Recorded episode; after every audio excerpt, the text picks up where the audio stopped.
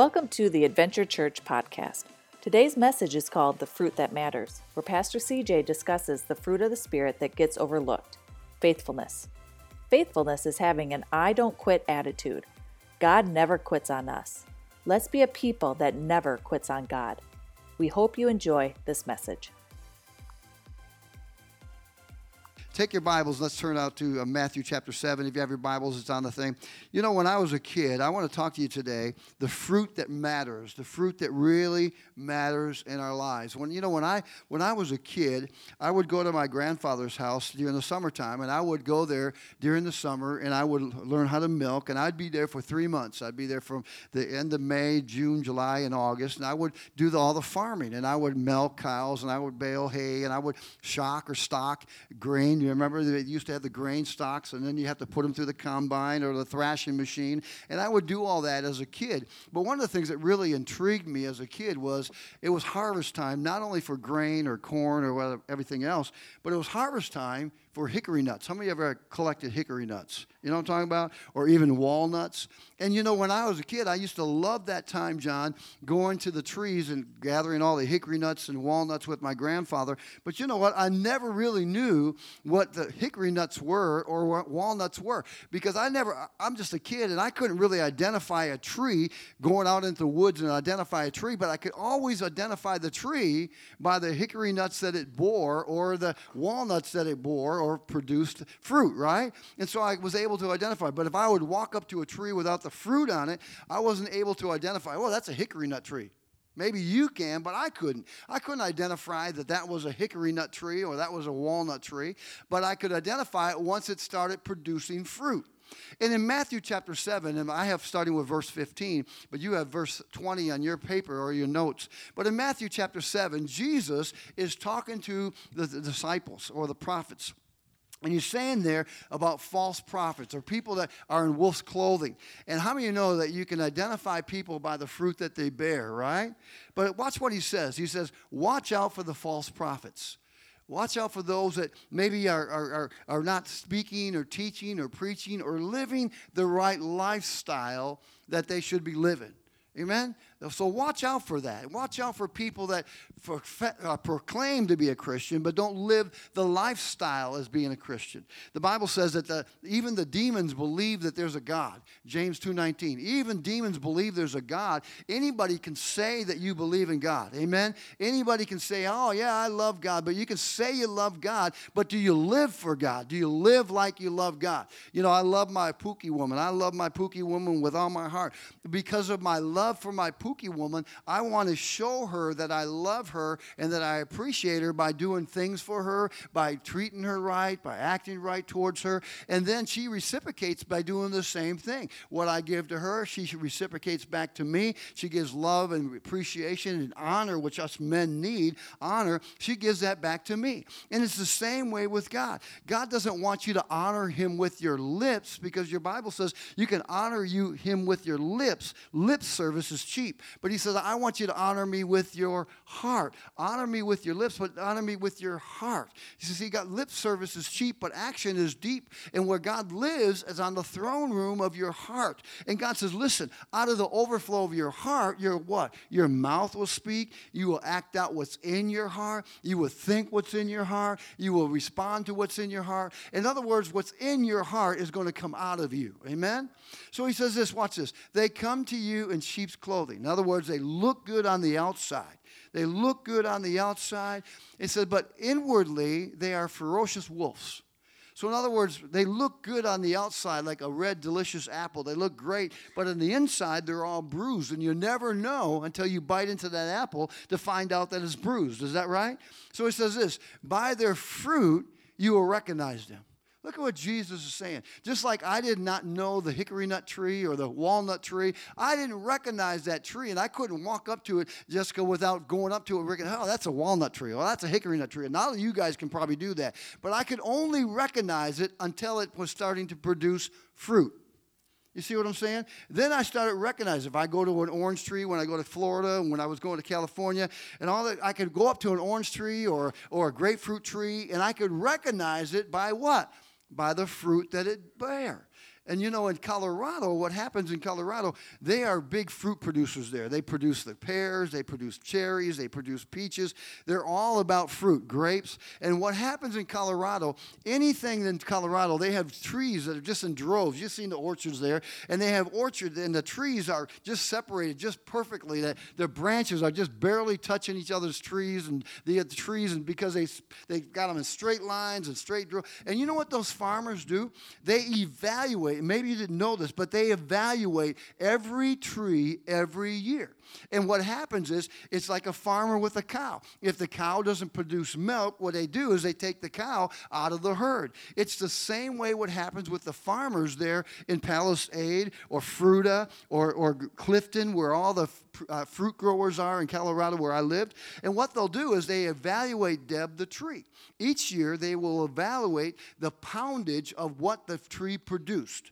And if that tree didn't produce a certain amount of poundage of fruit, what they would do, they will quickly, quickly, Greg, eliminate that tree. And the reason why is because that tree wasn't producing for them what they needed to make as a fruit producer. And so they would eliminate the tree, they would uproot the tree, and immediately, guess what they would do? They would replace it with another one. And the reason why is because they weren't wanting to carry dead weight or something that wasn't producing fruit. And so they would eliminate that tree with another one. And they would take it out, put another one in, because they were always concerned about the fruit. And what Jesus wants us to be, he wants us to walk with fruit. You know, you ever heard that commercial, follow your nose, it always knows, that fruitful smell, the Fruit Loops cereal, you know what I'm talking about? The, the, the, the parrot, right? Follow your nose. I, hey, I got one, amen. When the Lord was giving out noses, I thought he said roses, and I got a big red one, amen. And uh, but but follow your nose, right? You always know the fruitful smell, that Fruit Loops. But the key thing is fruit. And Jesus identifies you as fruit bearers. But people identify you as fruit bearers. That you are different and separated and called out and to be not amongst them, but you are of, of the world, but you're not part of the world. And what makes us uh, not part of the world is by we walk in different fruit. Right? Now watch this. He says, by their fruit you will recognize them. Do people pick grapes from thorn bushes? Look what Jesus is saying. He's using the parable to make them really stop and pause and think about themselves. And a lot of times what Jesus did when he spoke in parables, he wanted people to look inward at themselves. A lot of times when Jesus would speak, people wanted to look at, oh, it's his fault. It's their fault. It's the, instead of looking inward. So what Jesus was doing, he was making them take a look at themselves to identify themselves. Wait a minute. What does my fruit look like? Am I bearing grapes on thorn bushes? You see? So he says this, from thorn bushes or figs from thistles, likewise, every good tree bears good fruit. Now watch what he says. But a bad tree bears bad fruit. Okay, a bad tree bears bad fruit. Palisade, what happens? They uprooted the tree, planted another one because it wasn't producing like it should. A good tree cannot bear bad fruit.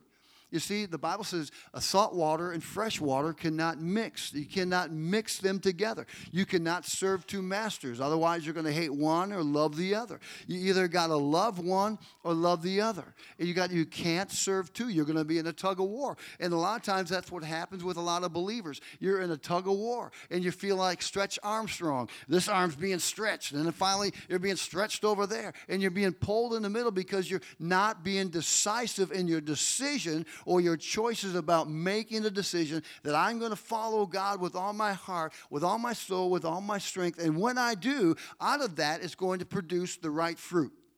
Amen? Now watch this. He says, a good tree cannot bear bad fruit, and a bad tree cannot bear good fruit. Isn't that true? A bad tree cannot bear good fruit. So he says this, every tree that does not bear good fruit is cut down and thrown into the fire. In other words, Jesus, just like the farmers do with cows, if they're not producing a lot of poundage of milk or weight in milk, they eliminate that cow from the herd. The same way with the farmers there in Palisade and Clifton and Fruita and Grand Junction, Colorado area. They eliminate that tree because it's not producing fruit. And what happens is they're saying it's not worth expending the money or or put uh, trying to fertilize that tree or all these things or feed the cattle or whatever because it's not doing what the purpose of it's supposed to be doing. But he says this, thus by their fruit you will recognize you. Wow. So what makes us different as a believer? What makes us different as a believer is the fruit that we produce in our lives. That's what makes us different as a believer. You see, as I look at a police officer, I would never know that he's a police officer until he's walking with his uniform on. Otherwise, I see Judy. I love watching her because her hair is her, her trademark. I'll tell you, watch her ride a motorcycle and be behind her. Her hair is flying up here. I love it. It's great. You go, girl. I love it. But but you can identify her by her hair. Every time she comes in, I want to go, boom, boom, you know, because she just got that hair, and I love it. So keep that. That is your trademark. Jan, that's, yeah, I knew that's Jan. Jan, Judy Jan. Jan, I get them all mixed up. She was even on the interview board once. I know you, Jan. But but I recognize Jan by, by her hair. And I recognize many of you by different ways and different your smile or your actions. I recognize Michael by his suspenders, and that's why every Sunday I want to go up and snap him, bam!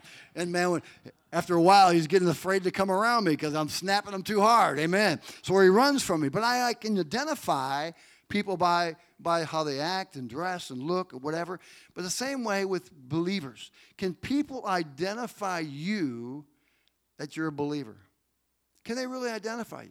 You see, like I said, they, you can honor Jesus with your lips. You can say you love God.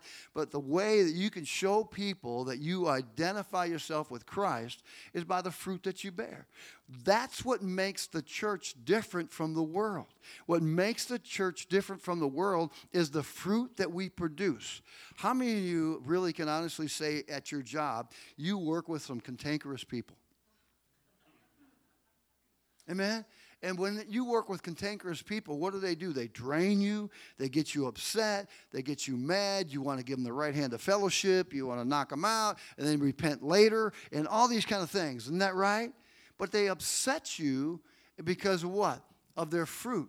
Maybe they're gossipers. Maybe they're not kind. Maybe they they tell a lot of stories that aren't true. Maybe they're talking about you. Whatever the case may be, but it brings agitation to you. So you're like, man, I man, I, I don't like to associate myself with that. But then he says this, listen, if you have your notes, you can see on there, believers in Christ are supposed to set the standard of life so that others can follow. How many know that's true? We're supposed to set a standard in life so that others can follow. You know, in leadership classes, when I go around, I used to travel a lot. And when I used to travel all over, I used to talk about leaders. Leaders have this. They're supposed to either lead, follow, or get out of the way. So if you are a leader, you are always pulling up and not pulling down. You're pulling people up. You want to raise them up to become leaders, to be able to help them excel, inspire them to be better in their leadership and their role as leading people. But a lot of times what happens is we got a lot of leaders that are being pulled down.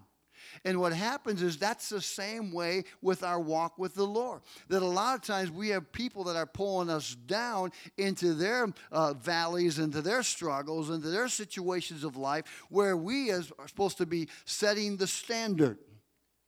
And God wants us to set a standard that people can look up to, that we're not looking down on, that we are looking up to. What makes Lisa different? What is tick than making her tick? What makes her be so joyful? What makes her be so happy? If you ever get around Lisa, that's her badge. Man, she is an encourager. She's always there to uplift. She's always there to encourage. Just like this morning, we we're talking about missions and what we're getting ready to do. Man, she's just right there.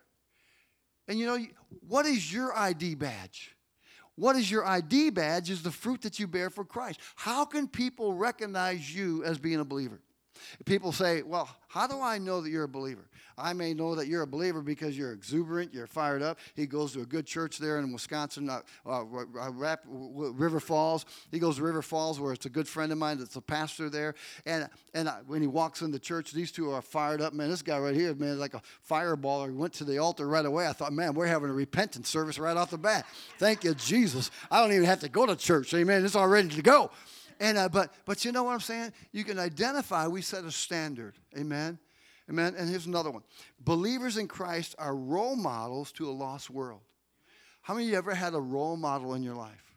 Amen? My role model was my grandfather. And uh, my grandfather, man, I'll tell you, he didn't li- really go to church because they lived way out in Timbuktu. And uh, but he did have his ten-pound Bible sitting on the coffee table. And, man, every day he would open up that ten-pound Bible with all the pictures in it. And that was good for me because I didn't know Jesus at all, but I like to look at the pictures. But you know what? He was my role model. And you know what he was most of all about the role model? He was so gentle, so kind, so patient. And I love that character about him. He was my role model that I could look up to. And you know what? He was my hero. He was my hero that set the standard for me to chase after. Even though I was in my lost place of life, he still was a standard that I could reach up to. That, man, I want to be like my grandfather. He was my role model. You know, there's people watching you. Every day, people are watching you. That, Greg, you set a standard. Whether how high you set that standard or how low, people are watching you, how you're going to react. You know why? Because you carry the label that you're a believer. And believers are expected to be different from the world. Isn't that right? Now watch this. In First Corinthians chapter eleven, Paul is talking here, and he's talking to the church of Corinth. And he's saying these words. He says, follow my example. Man, follow my example. How many of you know that the best way to learn is by example?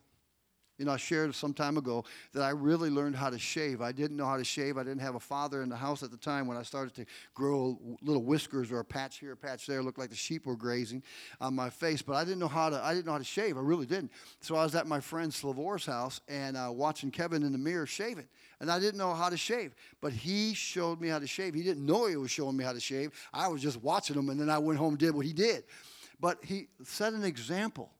And I went home, and I did exactly what he did, and lo and behold, I got rid of that one goat. How many of you ever get that little goat hair right here? I get that I, I get that little goat hair right here. You could pull it like a ventriloquist. You know what I'm saying? And I, I just feel like, whoa, oh.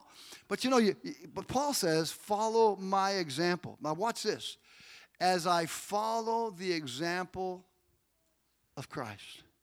So in other words, Paul is setting a standard, follow my example as I follow the example of Christ. So in other words, don't follow me. Don't follow me if I'm making mistakes. Don't, hey, man, don't, don't, don't, but follow me when I'm producing fruit in my life. Follow me, Dana, when I'm setting the pace, when I'm setting the bar, when I'm setting the standard, when I'm living the lifestyle. Follow me. Because I'm going to take you to a better place, and that's to Jesus, to the feet of Jesus, to the cross, to what's getting ready. Get ready. We're going to do something very special when we get back from summer, and everybody's here, and everybody's all away from over on that wall. There's going to be something great. Wait till you see. It's already made. You'll see. It's in my office. We're going to do something very unveiling over on that wall right above Jeremiah's office. It's going to be so cool, uh, but it's already done. I, I'm so excited about it. But anyways, but Paul is saying, follow my example to the cross, to the feet of Jesus. Follow that example. But anyways, in Galatians chapter five. So here he says, fruit. And when I was doing my devotions the other day, I, I, I love just having my time with God. And I read this, this passage of Scripture over and over again. How many could read the Bible, and every time you read it, something seems to pop off the page even more? Isn't that, isn't that great how that happens? You know why that is? Because the Word of God is living and active, sharper than any double-edged sword. Amen. I wish I was the same size I was in high school. But you know what? I changed, but I'm alive. Amen. It's the same, it's the same way with the Word of God. You know what? It never changes its meaning or its purpose or its word, because God is the same. I, he is the great I am, never changing. But it changes its meaning to you at that moment. I always say that the Word of God, what is it saying to me? So when I read the Word, what is it saying to me? How can I apply it to my life? And then thirdly, how can I help others with it? So every time when I'm reading the Word, what is it saying to me? Not to say to you, to rebuke you, and, oh, man, I, I got to find me some fire, man, to get back at you, man. No. When you read the Word of God, what is it saying to you? How can you apply it to your life? And how can you help others with it? So that's why I always look at the Word of God. So here I am in my devotions, and I read this many, many times. But something popped out at me this time. But the fruit of the Spirit is love. We all know that. That's the first bookend that holds everything together, right? Love. Now, you ever notice that? Here's the bookend that holds in joy, peace, forbearance, kindness, goodness, faithfulness, gentleness, and self-control. If you notice that love and self-control, if you lose self-control, you get angry, what happens? You blow all the other fruits out the window. If you have love, you walk in love, guess what's going to follow? Joy, peace, patience. All that will come together. But if you lose those two bookends, you know what happens when books lose the bookend. They fall off the shelf, they go on the floor, and you're a mess. Picking up the mess. Isn't that right? That's the same thing with our lives. But as I was reading this, it really jumped off the page one particular word or one particular fruit, and that is faithfulness. You see, it's right in the middle there. And sometimes when we're reading, we're just like reading the newspaper. We just go right by it. We just kind of just go right by it. But he says peace, forbearance, kindness, goodness, faithfulness. And that really slapped me in the face. Faithfulness. And if you haven't noticed, what is faithfulness? Faithfulness is this. Watch this. Faithfulness is, it requires you to stay in there when others are running. Faithfulness.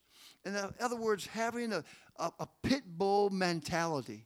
That I'm going to stay in there. That I'm going to stick in there. When things get tough, the tough get going.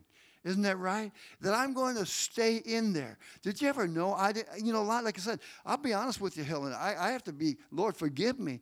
But it really never hit me that way when I saw this the other day in my devotional time. Faithfulness. That that's a fruit. That people are watching you to see if you're going to stay in there when things get tough. Are you going to stay in there and fight the fight, or are you going to walk away from this fight and go off and be your own lone ranger until things subside or subside, and then come back to God and say, thank you, Jesus? But God's saying, no, one of the fruits of the Spirit is a stay in there attitude, an attitude that I'm not going to quit when things get tough. I'm not going to throw in the towel. I'm not going to, man, shake my fist and say, I'm quit, I'm done, I'm over, no mas, no mas. No, it's staying in there, being faithful to the end. That's why Paul says, I fought the fight, I kept the faith, I kept the faith. And I finished the race. In other words, he had an I don't quit attitude. I don't run when things get tough. Did you know that that was a fruit? And it really, Judy, hit me right between the eyes. I kid you not. I thought, man, God, I, Steve, I missed that before. I could just read over that. And I never really saw that. But faithfulness is a fruit. Being faithful. You know what God says? He doesn't matter how fast you go or even how slow you go. All he wants you to do is keep going. He wants you to keep going. You see, sometimes our pace might be different from your pace, but every pace that you do, whether fast or slow, guess what? That means you're always one step ahead of the enemy. But when you stop, it allows the enemy to pounce on you, and misery loves company, and that's when the enemy comes in. When you quit, when you give up, when you throw in the towel, the enemy is right one step behind you. The pounce on you, say, yeah, got you where I want you. Now I'm going to get you. That's why God says, remain faithful. It doesn't matter how fast or how slow you get there. If you're a rabbit or a turtle, just keep moving. You ever notice what David said? We all can quote Psalms twenty-three.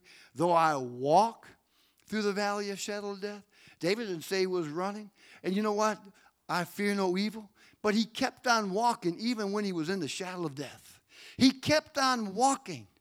And then he said at the end of verse six of twenty-three, he said, surely goodness and mercy will follow me all the days of my life, and I will dwell in the house of the Lord forever. Why? Because David never quit walking. He never quit being faithful to God, regardless of the circumstances or pressures or struggles or temptations or battles that you go through in life. He was faithful to the end, and therefore God blessed him. Isn't that right? Now, faithfulness. Look at, you have your notes. I love this. Faithfulness.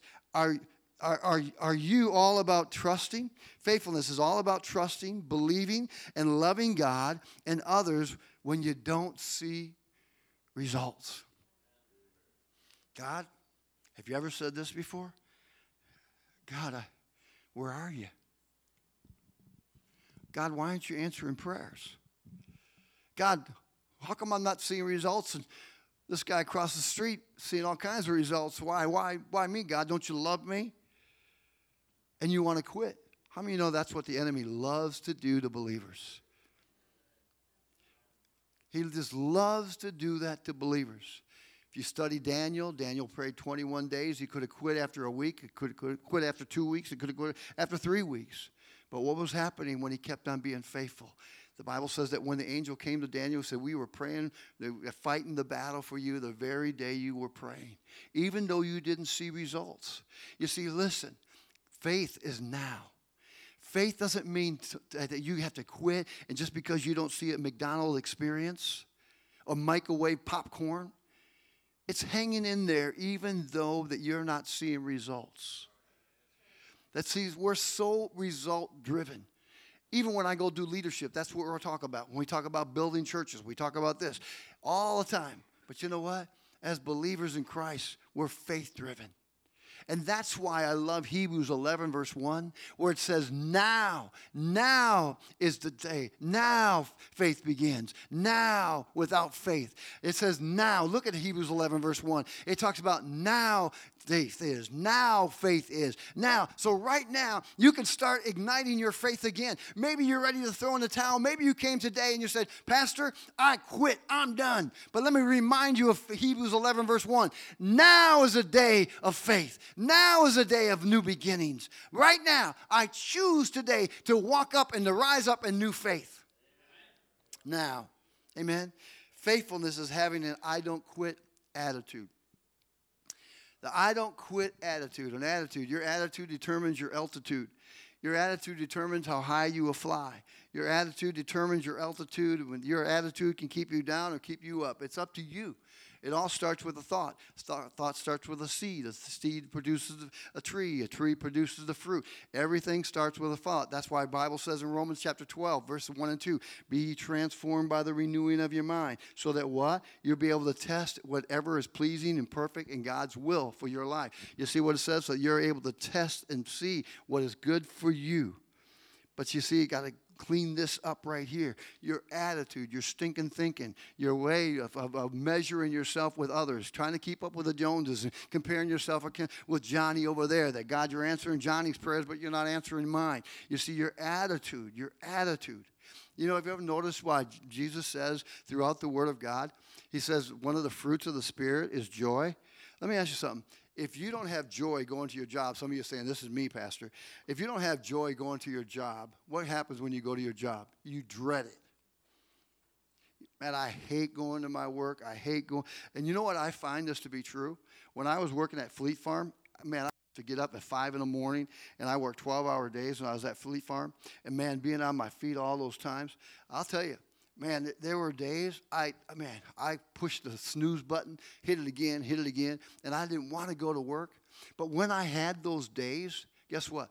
Those days that I had a stinking attitude, guess what? That day went longer, Scott. It seemed like it was longer. It was more misery. It was drudgery. But when I woke up in the next day, when I was excited about, man, I was going to put all these fishing lures up on the rack, and I was going to take care of the icy, uh, uh, the uh, ice fishing part department, and I would have something to look forward to. It gave me something to rejoice about. And guess what? That day went a lot smoother.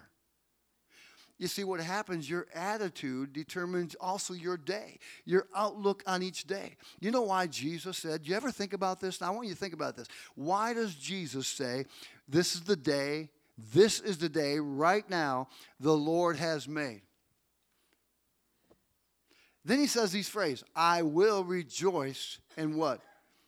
Be glad in it. Why do you think Jesus does that? Because your joy level, your joy tank sets the pace for your day. Your joy level sets the pace for, for your day, for your excitement, your your your attitude, your your your where you're going to go and how your day is going to look. You are the artist that paints your day. You choose to rejoice or be sad or sorrowful or mad. It's up to you. That's a fruit. But see, he says, listen, it's an I don't quit attitude. Faithfulness is staying in there when it seems things don't go your way. How many ever quit? My granddaughter is notorious. My granddaughter is eight years old, and she has a competitive attitude. Man, your your daughter, I love watching. Keep posting all those Facebook things. This is our next Olympian right here. I'm, I'm calling it right now. She's our next Olympian. And if you get on Facebook, she is incredible gymnastics, unbelievable. The balance beam, the tumbling. Can you show me how to do that flip? I'd probably break my back, but this girl, this girl's like a Gumby and Pokey. She just bends everywhere. She's our next, I'm calling it. I'll call those things as though they were. Romans four seventeen, that's, I'm calling it right there. Call those things as though they were. She's our next Olympic star. And then guess what? We're going to replace the sign out there for that hockey player with this gymnastics. Amen. Amen. Amen. Hallelujah. Right there. But you know, guys, listen. The thing is, is that I don't quit attitude. My my granddaughter is notorious. She is such a competitor. And uh, we bought, we went to the dollar store because we got rained out when we just came back from camping. And one of the days we got rained out on Tuesday, and it was raining. Put eleven people in a pop-up tent, tent trailer. Figure that out. You ever play the game Sardines? We were playing Sardines in the pop-up tent camper. Well, my granddaughter, we went to the dollar store, and we bought those dollar checkers. You know, you can't miss it. Big old board, big checkers. And she's so competitive, and she's playing my other granddaughter, Peyton. And she was, she knew she was losing. She knew she was losing. You know what she does? She just intentionally but accidentally, right, hits the table. And all the checkers go flying. And you knew what she was doing. She was losing. And she thought, I'm not going down, so I'm going to I'm gonna go down this way. Oh, nobody wins. And you know what happens a lot of times? Do we not do that in life? When we feel like we're losing, when we feel like we're going behind, when we feel like things aren't working out the way we anticipated them to happen or expected them to happen, what do we want to do? We want to quit. But I love what God says, and I want to encourage you today. I want to encourage you. Here's what the Lord says. His thoughts are not our thoughts. His ways are not our ways. His ways are higher than our ways. So when you think you got God figured out and the plan figured out, that's when you don't, because God will pull the rug from it and say, no way, nope, ain't going to happen. I got different plans. You see, when we are faithful, listen to this, faithfulness causes God to react on our behalf. How many of you know that, like I said, when I treat my wife with love, honor, and respect, she reciprocates and gives that back to me. It's the same way with God. You always hear me say this, but it's true. With every action, there's a reaction. There's a reaction. You take a rock and you skip it across the lake. What happens? There's a reaction to the skipping of the rock. And when I used to be a kid, I used to we used to count how many times we can skip that rock. And whoever won, man, was the, was the rock skipper champion. You know what I'm talking about? And it's the same way with God. So when you remain faithful, God will show his faithfulness to you.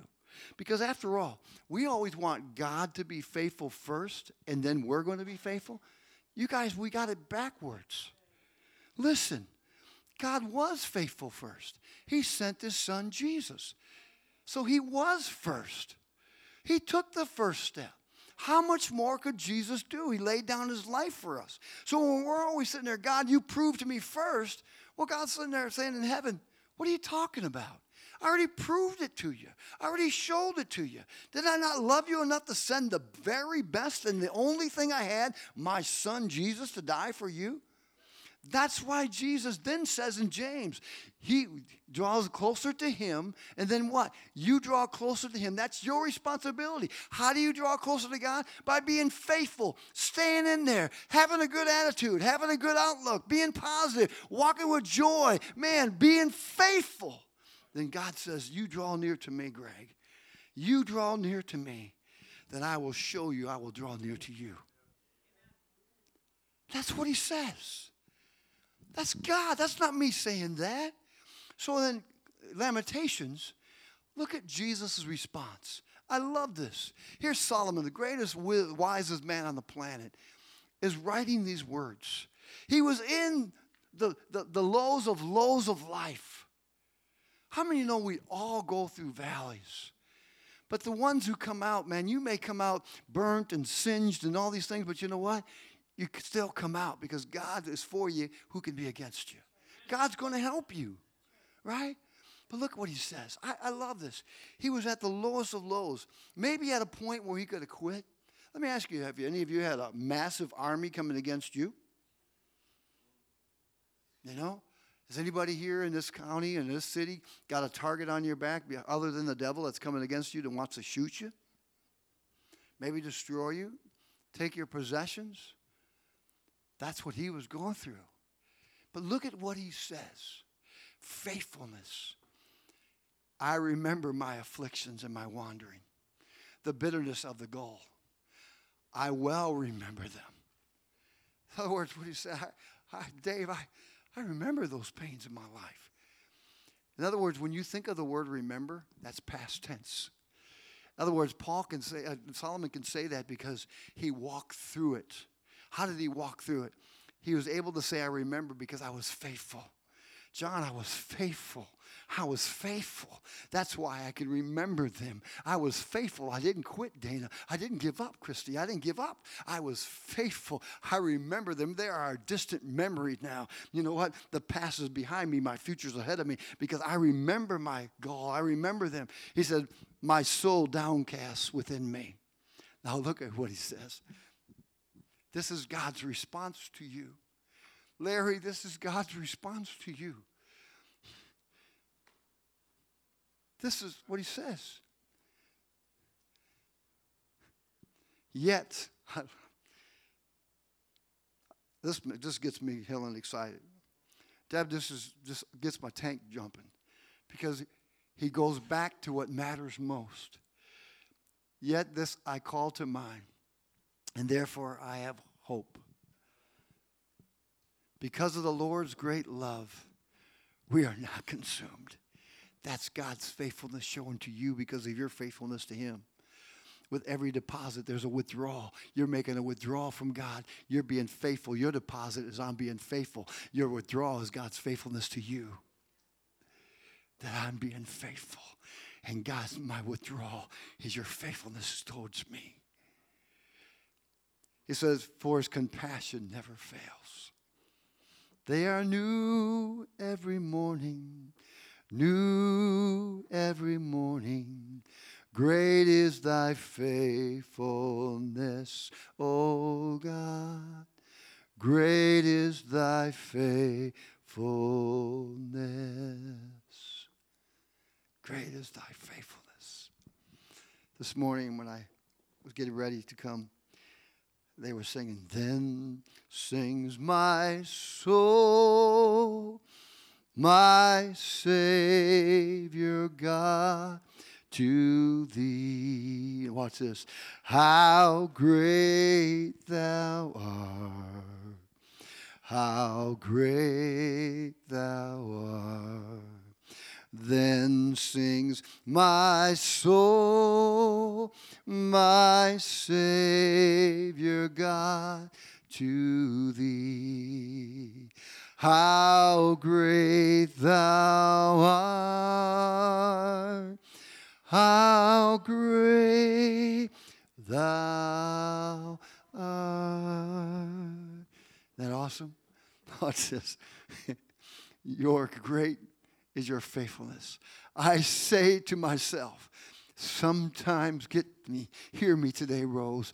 Sometimes you can't wait for the cheerleaders to come around you, Scott, maybe to embrace you, others to embrace you. Sometimes you have to be your own cheerleader to remind yourself. You see what he says? I remind myself. I say to myself. I say to myself. Your tongue has the power in life and death, and you will eat the fruit thereof. The fruit thereof. What are we talking about? The fruit. You will eat the fruit thereof. I have to say to myself, my God is faithful. Devil, get behind me. You have no authority. You have no possession. You cannot tangle with me any longer because God is for me. Who can, can be against me? The battle is not mine. It's the Lord's. I say to myself, I say this, the Lord is my portion.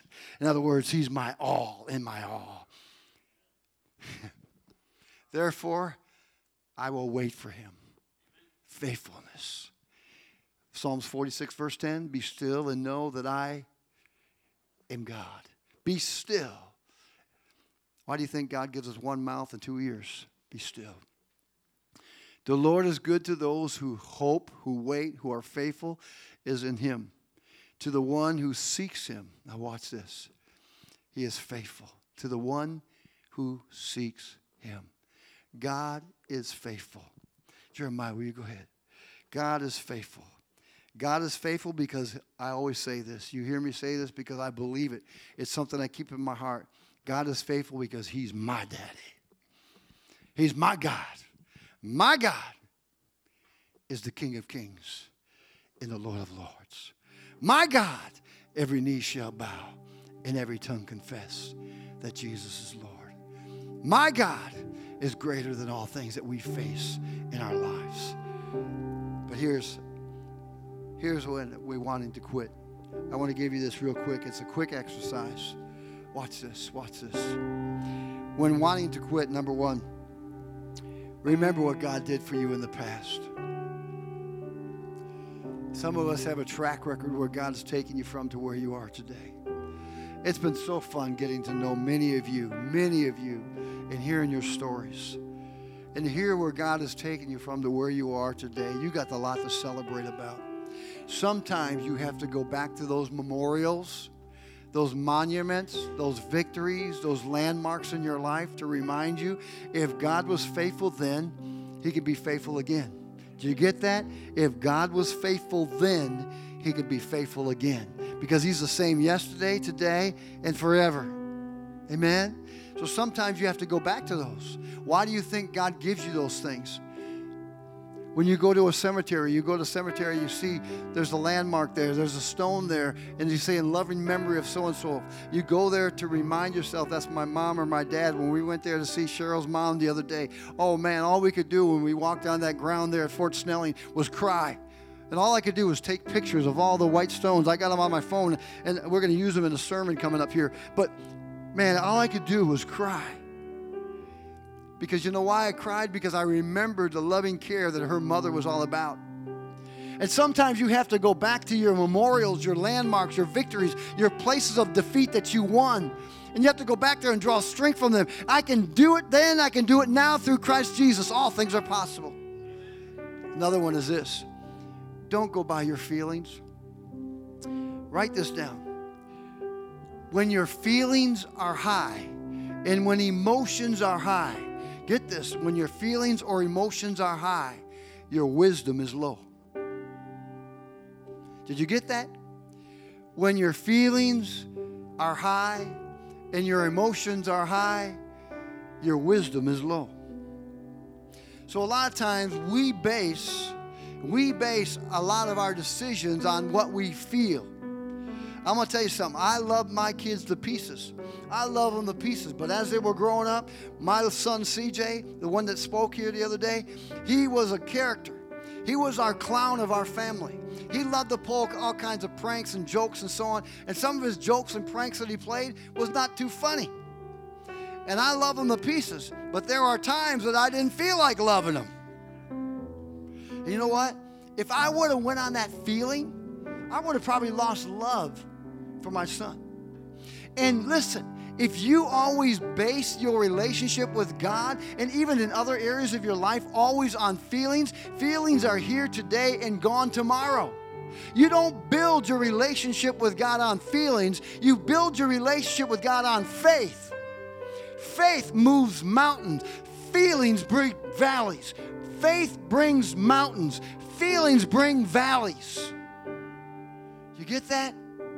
Because feelings will take you further, man. They'll make you do things, react when you shouldn't be doing things.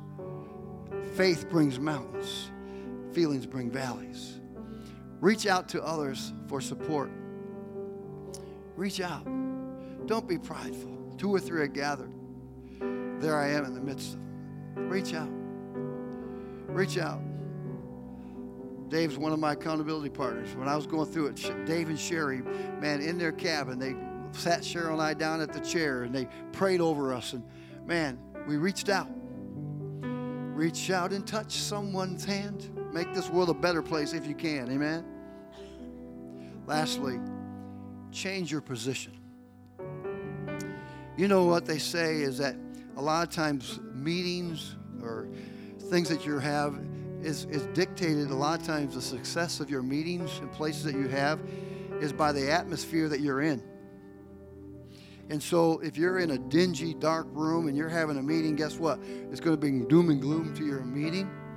And so they say there's a lot of different things. It's by the color of a room. You don't go into a room that's really dark green because it, it, it brings like an anger type of attitude in the room. There's a lot of these different things, Michael, that they say about different things that you go into and settings. Sometimes, sometimes what happens, Michael, we need to change our position. Change your scenery. Change your outlook. And when I'm going through a low time, you know what are the greatest places for me to do? Go for a walk. I go for a walk and I just start changing my mindset, changing my position, changing my outlook, start seeing new things, start examining new things, start thinking about new things. I start reading a book. I love to read. Right now, if you go in my briefcase, I have ten books now that I'm reading, that I'm in ten different books. I am such a smorgasbord reader. I can't just read one book and get all the way through it. I got to jump from here, jump to there. I feel like a frog on a lily pad. But it, there you go. You like that, Lucy? You and I are sisters and brothers. Amen. But you know what? You got to change your position. Change your position. Get out of that place. Get out of that place of despair. You got to get out of it. If you know that you're that place is a place of despair, then walk away from it. Walk away. That man, if you're going through a low time, Chrissy, and you're all alone in your house, and he's on the road, and I'm I'm just using this as an example. I'm not saying she's doing it, but he's on the road, and you're going through a place of despair. Get out of there. Call Val. Man, go for a walk. Go outside. Look at the trees. Listen to the birds. When I was, man, going through Bible school, and trust me, when you don't know Jesus going to Bible school and you're just fighting out who Jesus really is, it's a big mountain to climb. So you know what I used to do? I would go to my dad's house in Blair, Wisconsin, and I would go there, and I would walk out into the woods. And when I go out in the woods, I take my Bible, and every time I go in the woods, I read the book of James. And you know what it reminded me of? It says, listen, you got to bridle your tongue, pray for the sick, all those things that they would talk about in James. And I walk out of there, man, I'll tell you, and I was essentially going to squirrel hunting. I kid you not.